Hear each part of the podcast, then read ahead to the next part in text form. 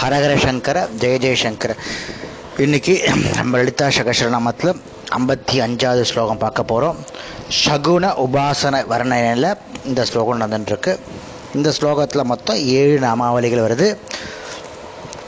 மகாபோக மகேஸ்வரிய மகாவீர்யா மகாபலா மகாபுத்தித் மகாசித்தித் மகா யோகேஸ்வரி அப்படின்ற ஸ்லோகம்.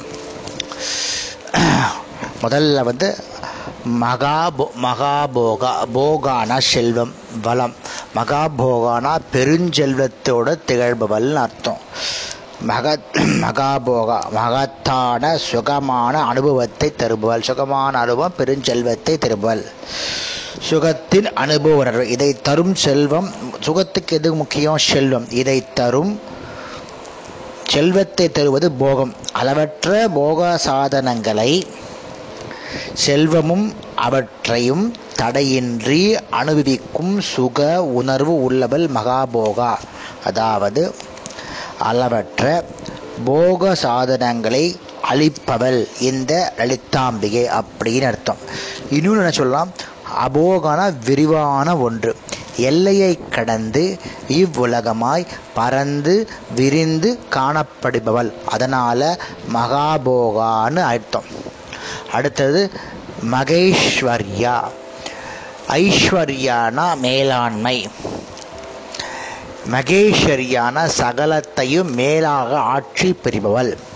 மகத்தான ஐஸ்வர்யத்துடன் ஐஸ்வர்யனா விபூதின்னு அர்த்தம். ஞாபகம் வச்சுக்கோ. விளங்குபவள் என்று லலிதாம்பிகை தன் இஷ்டப்படி மற்றவற்றை ஆளும் திறமையையும் சக்தியையும் பெருமளவில் பெற்று அளிப்பவள் இந்த லலிதாம்பிகை. இந்த ஐஸ்வர்யத்துக்கு வந்து அம்சங்களுக்கு வந்து விபூதின்னு சொன்னோம் இல்லையா? ஒரு தனி மனிதனுக்கு என்ன தேவை? ஆண்மை. பெண்மைக்கு ஒப்புயர்வற்ற அழகு. ஒரு சிசுவின் பேதை. பூவின் மனம். இவை எல்லாமே விபூதிகள்.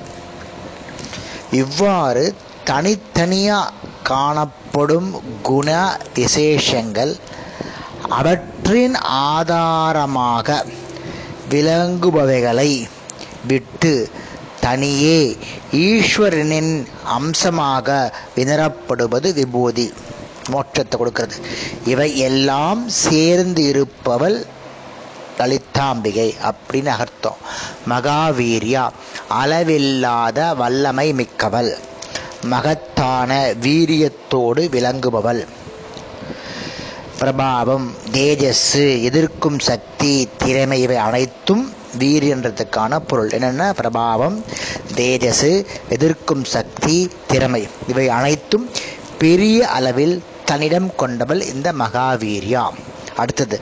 மகாபா மகாபலா. மகாபலானா திடபலம் பொருந்தியவள் மிகுந்த பலம் உடையவள். சேனை வலிவு மனம் ரசம் ரூபம் ஆத்மா என்ற பல பொருட்கள் அனைத்தையும் பெரிய அளவில் உள்ளவள். இந்த பலத்துக்கு இன்னொரு மீனிங் உண்டு. காக்கைன்னு பேர். மகான்களான காக்கை வடிவலான புகண்டர் முதலிய யோகிகளால் தேவி வணங்கப்பட்டு அதனால் அவர்கள் மகாபலர்களாக ஆனார்கள்ன்றது யோகவாசிஷ்டத்தில் கூறப்பட்டிருக்கு. அடுத்தது மகாபுக்தி ஞானத்தின் சிகரமாக ஜொலிப்பவள் மகத்தான மண் புக்தி புத்தி உடையவள். யுக்தி அறியும் திறன் பெற்ற அந்த கரணம். நுண்ணியதையும் சின்னதையும் எளிதில் அறிந்து கொள்ளக்கூடிய ஞானத்தை உடையவள். எதை அறிந்தால் எல்லாமுமே அறியப்பட்டு விடுகிறதோ?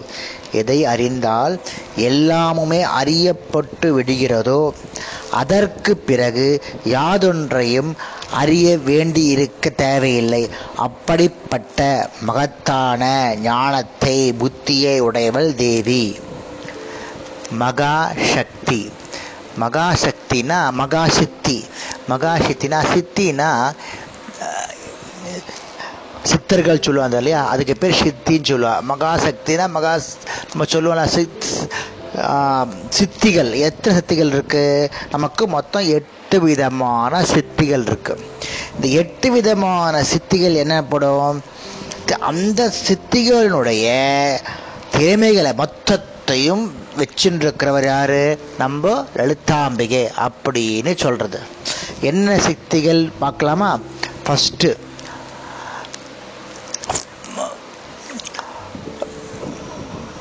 அனிமா.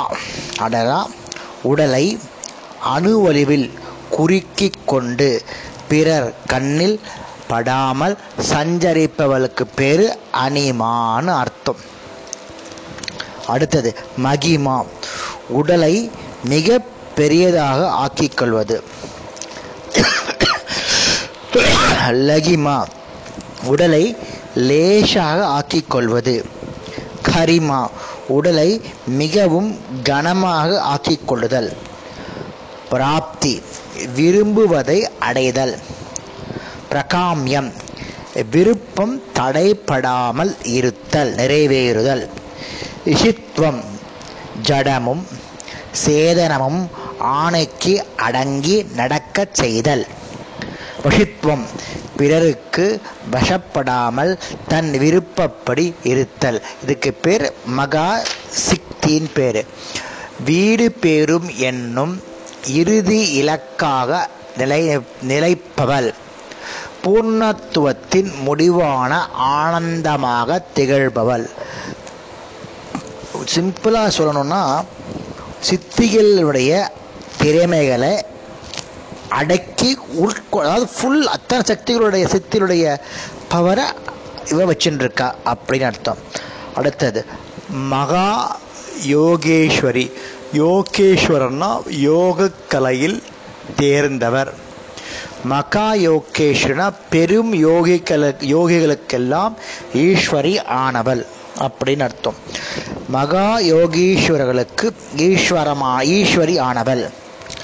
யோக முறையில் சிறந்தவை மகா யோகங்கள் இவைகளில் சித்தி பெற்றவர்கள் மகா யோகீஸ்வரர்கள் அந்த சித்தி பெற்றவருக்கு தலைவி ஆனதால் இவள் மகா யோகேஸ்வரி என்ற நாமத்தால் அழைக்கப்படுகிறார்.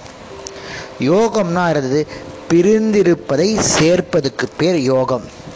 நம்மிடம் பிரிந்து ஈசனின் நம்மிடம் பிரிந்திருப்பது ஈஸ்வரிய தன்மை. அதை சேர்த்து வைக்கும் உபாயம்தான் யோகம். இதன் மூலம் ஈஸ்வரத்தன்மை அடைந்தவர்கள் யோகிகள். யோகிகள் யாரும் ஈஸ்வரத்தன்மை அடைந்தவர்கள். ஈஸ்வரத்தன்மையை நம்ம கூட சேர்க்கறது யாரு? லலிதாம்பிகை. அவர்களில் சிறந்தவர்கள் யோகிகளில் சிறந்தவர் மகா யோகிகள்.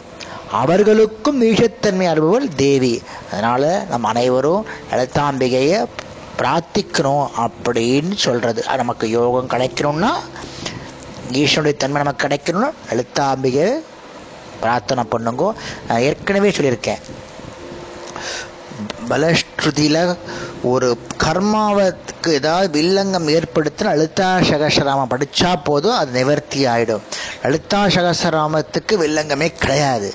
புரிஞ்சுக்கோங்க எந்த கர்மாவில் எந்த வில்லங்கமாவது கஷ்டமாவது ஒரு இது இருந்ததுன்னா லலிதா சகசராமம் படித்தோன்னா அந்த வில்லங்கம் சரியாக போயிடும். அப்படின்னு நம்ம நேற்றுக்கு பார்த்தோம் இல்லையா? அதை திருப்பி இங்கே சொல்ல வரேன். ஹரஹர சங்கர ஜெய ஜெயசங்கர